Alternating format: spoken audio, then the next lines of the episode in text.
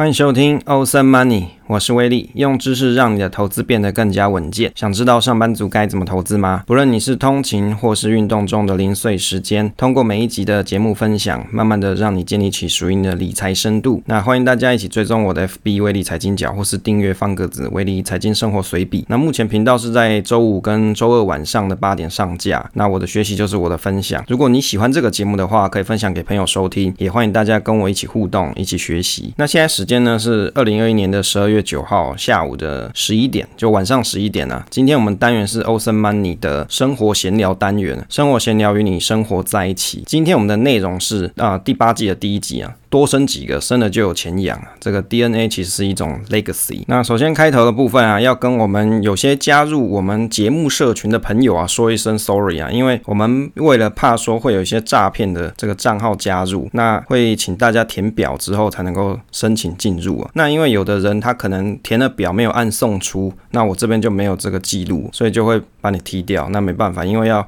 保护。在社群中的大家，避免说有一些诈骗的账号进来，那他可能会散播一些不实的连结啊，或者是入群啊，那些诈骗群。那很多人他可能认为说自己不会被不会被诈骗了，可是当你进到某一个群里面的时候，你发现大家的气氛跟氛围啊，好像都在赚钱的时候，你就莫名其妙的就被吸引进去，你就会很手贱的然后去跟单。好，所以为了避免有这种困扰的话，那入群的部分会比较严谨一点。那如果大家要到社群里面跟我互动的话，你可以填表。那填表完之后，那第一页呢是填基本资料嘛。那填完之后，第二页会有我们的社群连接。那这个连接你点完之后，不要忘记下方这个表单啊，Google 表单下方要按送出。送出之后，我看到这个表单，我才会依据你在。表单里面填你要进入社群的时候，你取的名字来核对你进来的人。好，比如说你要取一个名字叫诶、小明好了，那你就是 Google 表单写说我要叫小明嘛。那等你进来的时候，我看诶、你的名字叫小明，那就没错，你有填表才进来的啊，证证明说你不是诈骗账号啊。那如果有不小心被我踢掉的朋友，那没关系，你可以到我的这个脸书私讯一下，就是威利财经角的脸书私讯。那私讯的话，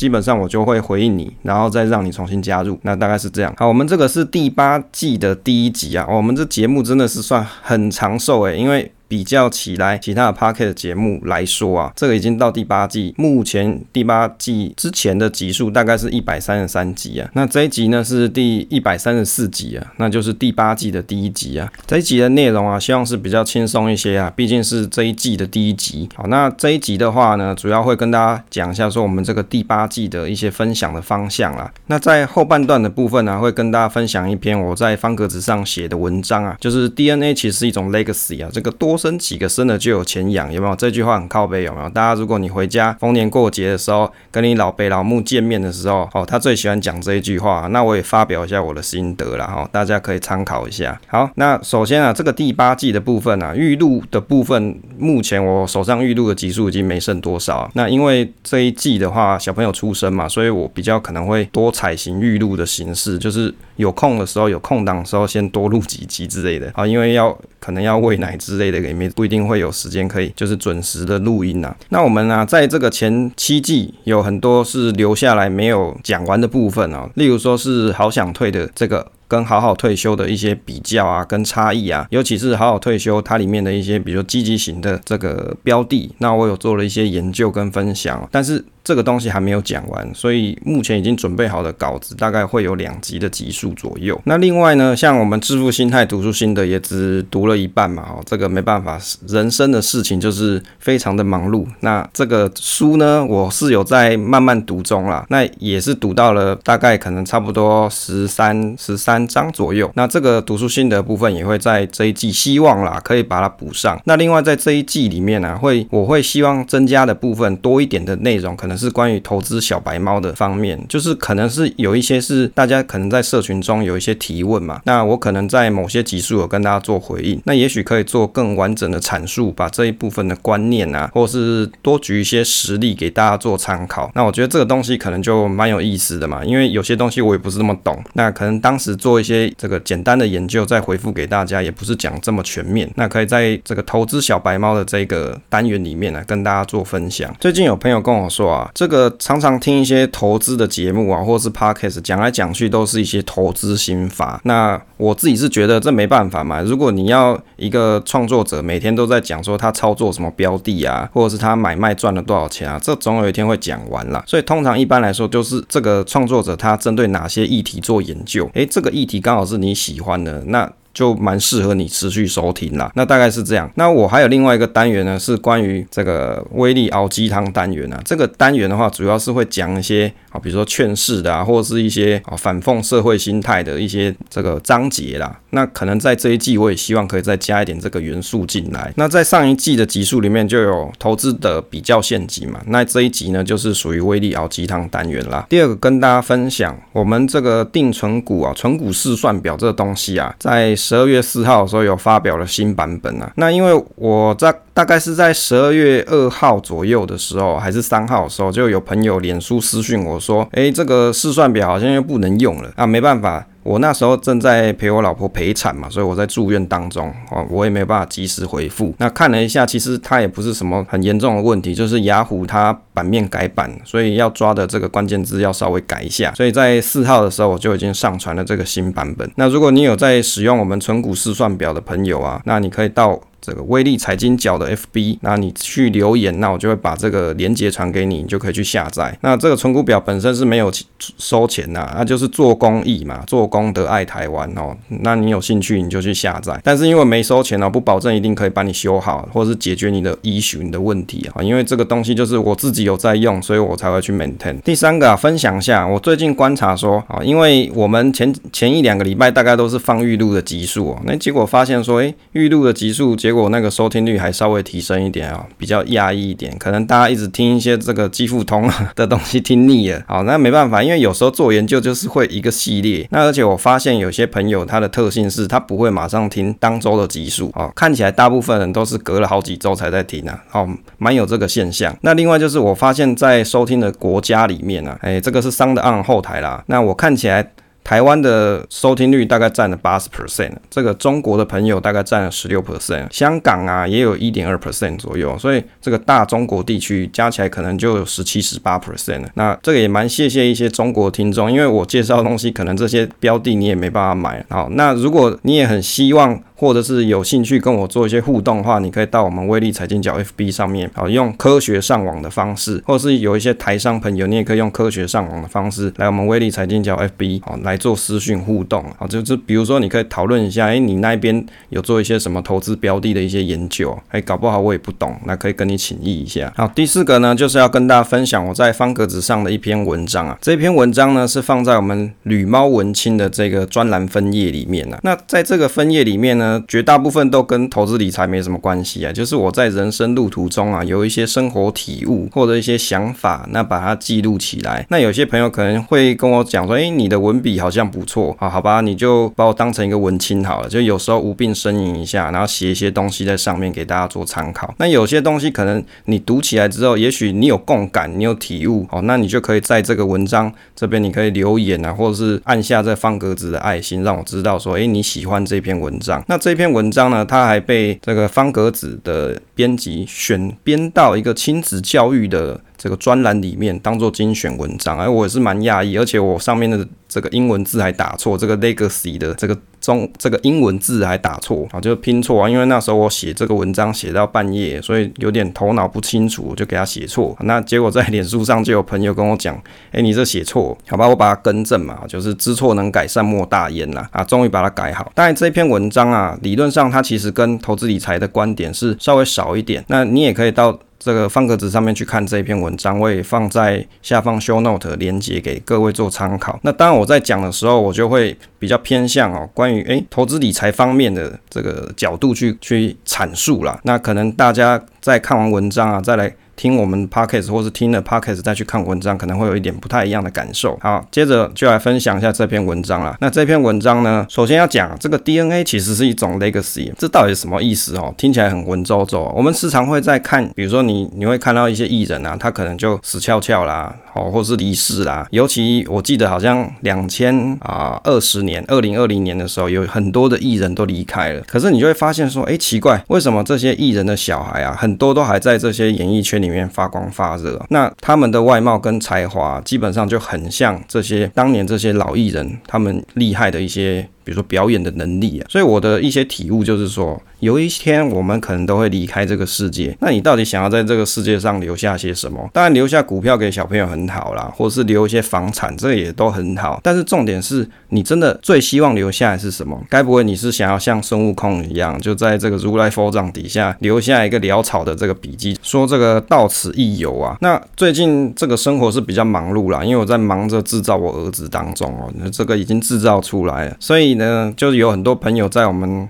社群里面恭喜我说，哎，这个喜获麟儿之类，就是有小朋友哦，你也要该开始生活非常忙碌了，晚上不得睡觉。没错，因为现在还在月子期间啊，坐月子中心期间，所以还没有到晚上要值班啦。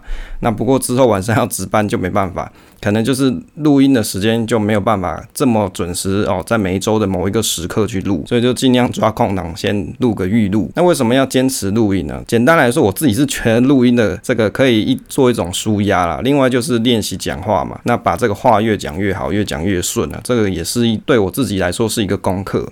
好，最近忙碌这个儿子的出生啊，这应该是在今年我比较意外事情，因为我一直觉得其实。不太容易会有小朋友，那也是因为这个因素啊，这个求子之路是比较坎坷一点。那在这两年当中也看了很多医生，但是就没有什么好的结果哦。那关于这些生育啊，这些的钱啊，这个怎么开箱这些费用啊，会在另外一集跟大家分享。这个就跟投资理财是比较相关啦，不过也会放在生活闲聊里面。那在今年的这个十二月一号啊，就是经历了三天住院，哎，终于这个小朋友就出生。那我就看到说，哎，这个小孩生出来的时候，那个过程我觉得比较像是看 Discovery，就是不是那么的真实，就觉得哎，好像就是动物生动物嘛。但是这当然这个动物是我老婆嘛，好，但是生了我儿子之类，就是不是这么真实的那种感觉。我不知道各位是不是啊，年纪是跟我相近，哎，可能也是有。经历过这个生儿育女的这个阶段，那你可能也会有类似的感受，你就发现，哎，好像突然就是多了一个人，多了一个责任负担出现。那当然，这是一个甜蜜的负担了。那这时候我就明白了一个道理，其实没错，这个小朋友其实就是我的下一代。他就是另外一个版本的我，只是他是比较那个天真无邪的我，就是天真的脸庞，就好像他没有经历过一些人世的这个沧桑啦。他讲的好像我已经历经沧桑，也是没错啦。过了这么多年了，这生活中难免会增加一些世俗的气息啊。大家可能不知道，像这个要生儿育女啊，这个现代人啊，很多都是有一些不孕症的情况。就这个不孕症的问题，其实也不知道到底是什么原因造成的，所以就是可能会要到处去看医生。那我之前也去看了一一些，比如说有名的中医，这种有名的中医，通常你都要早上，比如说六七点就要去给他排队，然后是，而且他有的时候要自费哦，自费是要七百多块钱呢，这个也不便宜，因为他有时候是没有，就是健保的名额已经用完了，那接下来就是要用自费，那自费就费用就很高，而且还很早去排队，那希望可以去求得一位好药方啊，那这个我也去看了一次，结果中医就跟我讲说，哎，你这个可能是比如说湿气太重。或是你有下背痛，我就想说下背痛你妈哦，因为我都还可以做重训拉单杠，诶，怎么会讲说我下背痛？我就觉得很好笑啊，又觉得有点小生气，因为那么早去看，怎么讲的，好像跟我想的不太一样。后来辗转多年之后啦，大概也是差不多两年半左右，就去看了另外一个新医生。那这个新医生我们在看的时候啊，因为那时候其实已经是彷徨无助，大概也是觉得没什么希望。那在这个医生这个介绍之下，诶，觉得说这医生还蛮有。医生员就跟他讲说，来排个这人工试管受孕好了，那去跟他谈了这个东西。那当然呢，这个对我们来说其实就是松了一口气，就是毕竟一个看起来要把死马当活马医的一个事情啊，好像在这这个时间点，他有开始一个新的计划，那就是大家有一点松了一口气，就是那种压力就会减轻了。那在第一次的这个人工试管受孕的手术啊，但是它的结果不是很好，就没有什么成果，就是有植入了，但是就没有成果。那这二十万元啊，就给他打水漂。那当然详细金额会在另外一集里面跟大家分享。那我有看到一些，比如说备孕的社团啊，那有些朋友啊，他可能是花了两三百万以上啊，都还是做一些。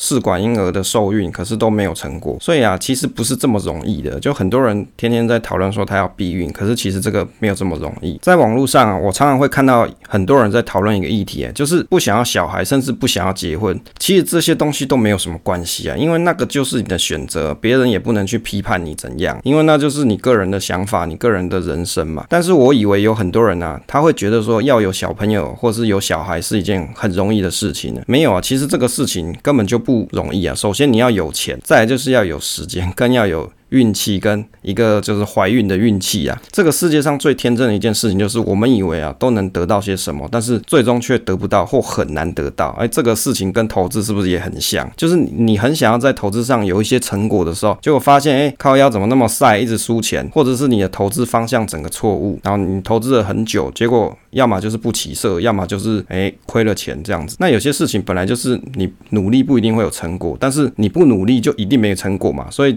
就是看你要不要。去赌上你的一生，去拼一个好的结果。所以啊，我觉得啊，如果你想要什么，你就必须要下定决心去试一回啊，去好好的研究一回。但是不管怎么样，你还是要做好一些规划。接着讨论一下为什么想要小孩啊？这个问题非常好，因为基本上生小朋友是一个很花钱的事情，而且这是一个很 long term 的计划，它原则上绝对不会让你省钱的啦。那为什么到底要有一个小朋友？那为什么你不要小朋友？为什么他要小朋友？大家不知道有没有去想过这个问题？多半。我在 PTT 上啊，或是一些网络文章上看到，不想要小孩的这一派论点，通常都是觉得说，哦，这是一个生命，他觉得没有能力可以照顾他，或是他觉得他没有钱可以去照顾他。那有些人是觉得说，诶，我干嘛要一个小朋友来减轻啊，降低我的生活的物质品质呢？好，就是生活的品质为什么要因此而被降低呢？好，大概会有一些论点都是这个样子啊。那我自己是怎么觉得呢？我是觉得啊，人生有很多时候啊，就是因为你很想比较，就是你看别人有，你就也想要有。那到底你是不是因为看了别人有小朋友，所以你也想要有了？哦，因为人生有很多时候都是因为比较，才让人家会觉得很痛苦不堪啊，就好像。啊，有时候你一直去看朋友一直贴赚钱对账单，你会不会也觉得，哎，奇怪，我怎么就没上车？啊，为什么我上了车就提早下车，结果别人赚钱我赔钱？会不会有这种感觉？这这个就是一种比较心理。其实不管遇到什么，能做的事其实就是不要一直去比较，真心的问自己，你到底想要的是什么？那你又不想要的是什么？你要想好之后才能够下好离手，才可以没有遗憾去做每一件你想要做的事情，才能够没有遗憾的去认真的审视你的决定。我觉得很多。多人想要小朋友，只是因为别人有，所以想要，而不是真的知道说为什么我要，然后去做，然后结果你还好死不死得到了一个小朋友，但是你却苦了。这个小朋友跟你的家人的一辈子哦，所以在我想要规划有小朋友的过程当中啊，我有先计算过，比如说财务上的计算，就是财务上的负担是不是可以去负荷一个小朋友，再搭配提前一年的这个现金流的规划，就是预设有这个小朋友存在的金流状况，然后模拟完之后才开始有这个计划，就是实际上比如说我一个月要有一万五或是两万块的这个支出，那我可能在前一年的时候，我就先把这笔款项都先转到另外一个账户里面。先 keep 起来，那就是当做已经有小朋友状况的物质生活在过过日子。所以其实原则上想要小朋友的理由很简单啊，我是觉得有一天我会离开这个世界，当然我可以留下我的 podcast 或是我的文章给这个世界，但是我比较想要在这个世界上啊留下我有跟小朋友的一些回忆啊，跟这个老婆一起养育的过程。那我觉得这一段就是我的人生。也许闭上眼睛的那一刻，我还要怀念起小孩出生的时候的那个片段。所以这个基本上是一个愿望，它并不是人生绝对必要的事情，跟别人有没有小朋友也没什么关系，或者是很多人在讲说养儿防老的这事情也没什么关系啊。我觉得大家啊，你都来听投资理财的节目了，或是看我们投资理财文章，争气一点，就是自己的退休金自己赚嘛。你还在想说要养儿防老吗？我自己是觉得你的小朋友啊，长大都自顾不暇，谁能还顾得上你呢？对不对？就是小朋友，你又没有给他一个，比如说你没有给他一个很好的教育环境，或是你也没有给他一些钱，让他可以去做做生意啊，或者去做一些好的发展。那当他毕业了，读书毕业了，或者是他未来在就业了，他是基本上是 based on 你的这个 level，你的这个程度，在这个社会上继续奋斗下去。所以原则上，他要能够比你有更好的成就，这东西是需要他自己非常非常努力。所以绝大部分的时候，他。可能所拥有成就就跟你差不多，这个是蛮有可能的。也就是他所能够赚到的钱跟你差不多，这是很有可能的事情。所以，他如果你都自己已经自顾不暇了，那我觉得你的小朋友自顾不暇的这个可能性也是比较高一些的。那接着讲一下我们这个文章的题目了啊，就是有很多朋友会讲到说，诶，老一辈的朋友会讲说，就比如说一些长辈就会讲说，诶，去生小朋友啊，多生几个啊，生越多越好。那我觉得有很多这些老一辈的朋友会讲说，诶，现在生小朋友需要什么钱？不是就是去看个健保嘛，然后用健保费去支付这个生产的费用，还需要做什么月子中心？那么贵？好像我老木也是跟我讲说，这个坐月子中心要多少钱？是不是很贵啊？我就说啊，已经有钱缴了啦。就是那有的长辈会讲说，诶，那找父母去坐月子不是可以省钱吗？不能这样做吗？我以为啊，有很多长辈他可能跟这个时代。脱节很久，像现在每一年的这物价上涨很厉害，有没有？昨天看新闻说，现在 CPI 是二点八 percent 呢，就是代表说这物价持续的上涨厉害，而且还没有办法好好的控制，所以这个每一个花费其实都持续的在加价当中。也许在比如说三四十年前的时候，那个年代的确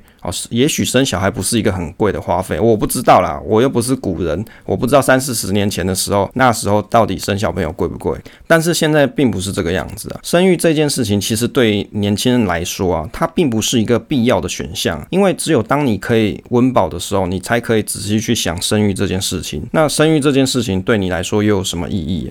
所以啊，有一天啊，我老辈啦。我老伯跟我跟我讲说，尽量生多生几个，生越多越好。我以为他 K 笑嘞，我就想说，你叫我多生几个，你又没有给我钱啊，那搞屁呀、啊！我怎么去多生几个？那很多人会想说，这个多子多孙啊是一个选项啊，但是其实它并不是一个必要的事情啊。我比较想要对我老爸说，啊你又没钱养得起，才可以有这个选择，所以不要天真，不要幼稚，哈，要长大哈。当然有一天啊，如果我儿子长大，我也不会跟他讲说叫你多生几个。讲实在，我们的人的一辈子就是这这个时间啦，你过了这个时间之后，有一天离开这个人世之后，小朋友就是儿孙自有儿孙福，他生了一打。跟生了一个，生了两个，其实跟你也没什么关系，因为你也已经走了嘛，就离开这个世界。最后来讨论一下这个穷养好不好这件事情。这个网络上有一个图片很有趣，就是有一个长辈跟他的小朋友，可能是这个小朋友的妈妈，就跟他讲说：“你多生几个。”那小朋友就反问他说：“那没有钱怎么办？”结果长辈就跟他讲说：“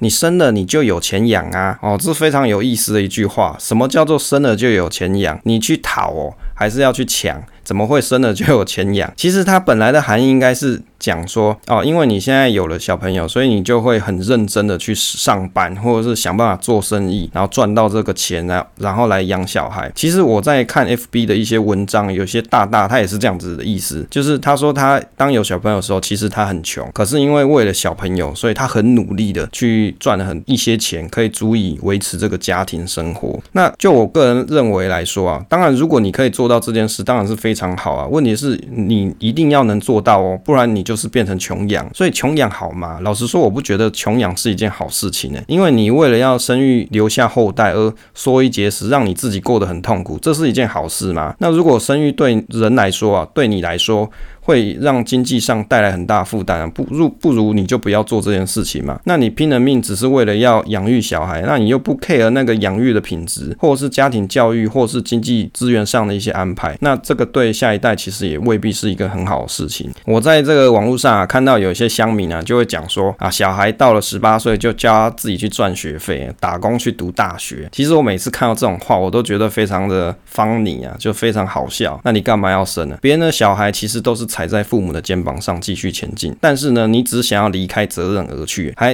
天真阿麦的以为说人生而就是平等，可是其实并不是啊，人生并不是平等的啊，所以有些人会觉得说我一定要靠白手起家才是正义啊，所以这个另外一个网络乡民又出现了，就整天要来仇富，我就要骂骂别人之类的，人生而并不是平等的，每一个小朋友都是背上自己的父母的这个过去的经验或是他过去的财富而继续前进的，每一个人大概都是这个样子。